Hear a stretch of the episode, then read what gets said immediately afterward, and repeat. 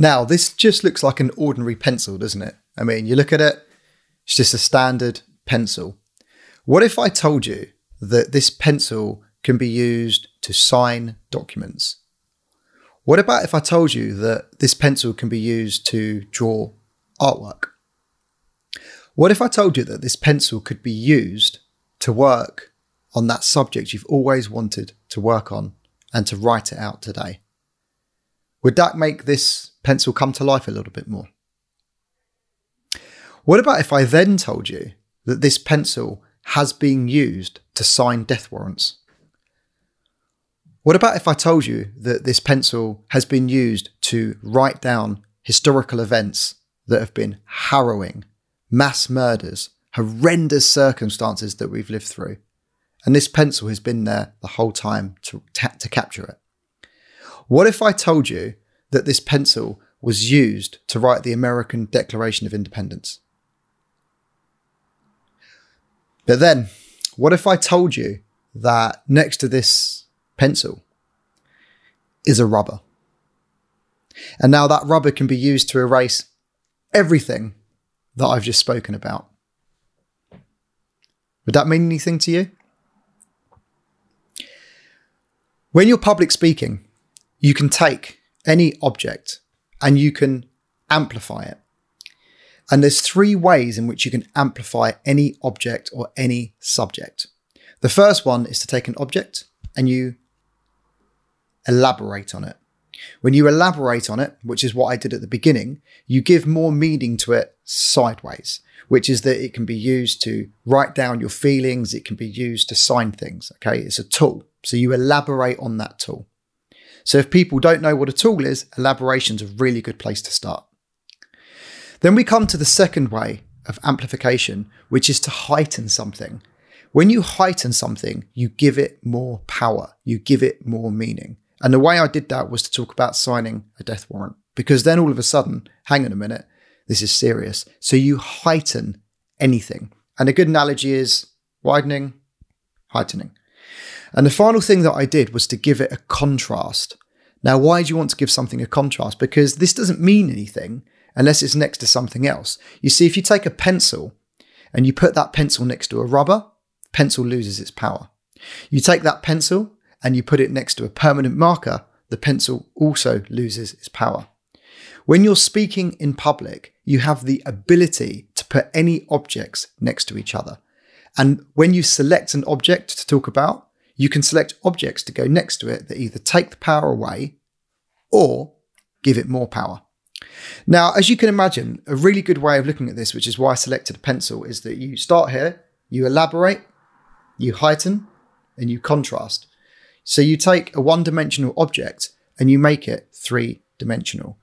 I'm going to get a little bit more into that in a second. What I wanted to do was just to give you an understanding of the word amplification, because I think when you understand the etymology of a word, it makes you use the technique better. So it comes from amplus, which is large, and facere, to make or to do. So an amplification is to make or do larger. So that's important when you're remembering, hang on a minute, how am I going to amplify what I'm saying to capture people's attention? And the way you do that is to you make it larger.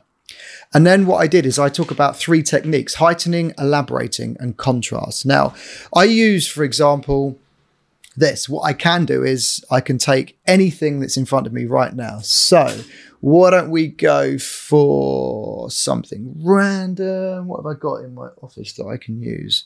Oh, here we go. So, why don't I just use pick up and use mouse? Which I never even considered using, but here we are.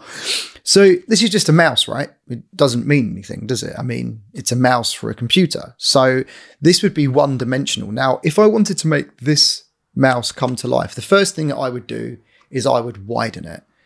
And the way in which I would do that is I would say, you know, before this mouse existed, we would have to do everything by hand. We'd have to handwrite everything. Could you imagine using a computer, just using the keyboard to just left, right.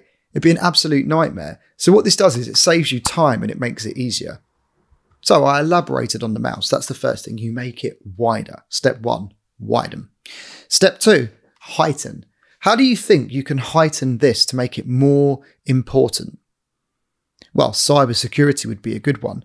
So you can then bring it to the attention of the audience by saying, you know, with this and working in cybersecurity, you could imagine that when there's a serious terrorist attack, that something like this, something as small as a mouse, could save seconds. And if you imagine that that's over, say, 100 people working for MI5 or MI6, you could imagine how all of that together, all of that time together, could prevent a terrorist attack.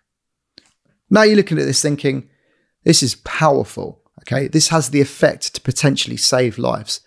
An object that we see on our desk every day. And what I've done just there, just by using a tool, I've elaborated and I've heightened it. Now, what you can do next is you can contrast it. So, how would you contrast a mouse? Got any ideas? So, what you want to do is add something to this that's going to bring it forward or back. So, you can either bring something in that diminishes its power, or you can bring some forward that makes it more powerful. So, an example of this would be thing is, though, with a mouse, is that it's still taking time to go from your brain to your hand to moving it. And there's technology nowadays that will soon render this obsolete. All of a sudden, doesn't matter anymore. Or you can make it even more important by putting it next to something else. So you could put it next to a pencil again, and you can say, well, the thing is about this is that as long as you have this, you can always act faster. And if we just contrast it to 100 years ago or 50 years ago, you can see the difference, right? How slow is this? Just tiny amounts of writing compared to this, which is like a huge, very quickly change the speed. So, what we're looking at here is taking a technique and using it for everyday objects for what you want to speak about. So, say for example, I wanted to talk about the word attraction because I work or have worked as a dating coach for the past decade of my life. Okay, why is attracting people important? So, if you just use the word attraction to start off with, means something different to everyone. So, I can elaborate on that and I can say, you know, the word attraction has different types. You know, there's that instant attraction that two people feel when they first catch each other's attention from across the room. Then you get the other type of attraction, which is when you begin to get to know someone and your barriers melt away, and all of a sudden you begin to feel attracted to someone. And then there's that longer term, even longer term attraction, which is when you've known someone for decades and something changes and you see something different in them and you begin to feel a strong pull towards them. You see, that's elaborating on one term to make it more interesting and to explain what I mean by the term attraction. Now I can heighten that and I can say, thing is, if you have an inability to attract people, what does that mean about your your line? What does it mean about your family? What does it mean about you as a person? Someone who's not attractive. You think about someone who's socially outcast, don't you? They're not very attractive. What about if you are extremely attractive? Do you think you have more options in life? I would say that the more attractive you are, the more options you have in life because the more people want to be around you because it signifies good genetics. Again, I heightened it. I made it more more important. Why is being attractive important? Because it gives you social status. If you don't have it, it makes you ugly.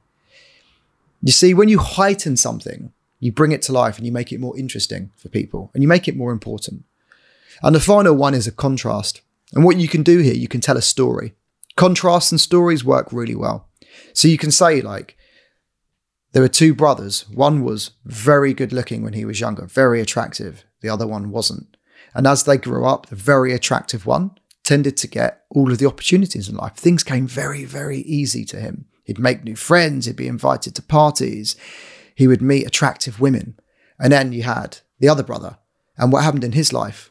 not being attractive, found it more difficult to make friends, found it more difficult to meet women, found life tougher.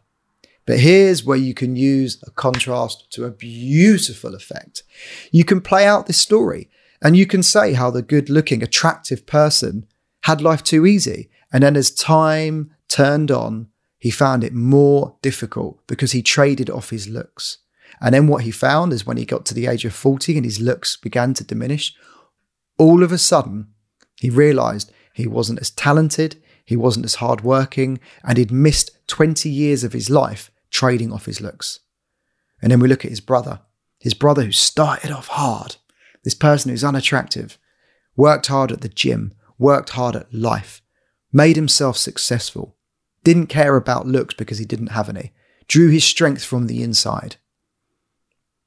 Now I've taken one word there, which is attraction, and all of a sudden I've used three techniques and this whole story is coming to life. And my point from that story is that don't trade off your looks. It's a very simple story, but if I just said to you, don't trade off your looks, doesn't mean anything, does it? So you have to take a word, you have to widen it, you have to heighten it, and you have to add a contrast to it. And when you do that to anything, that allows you to be a better communicator and also to get your message across better.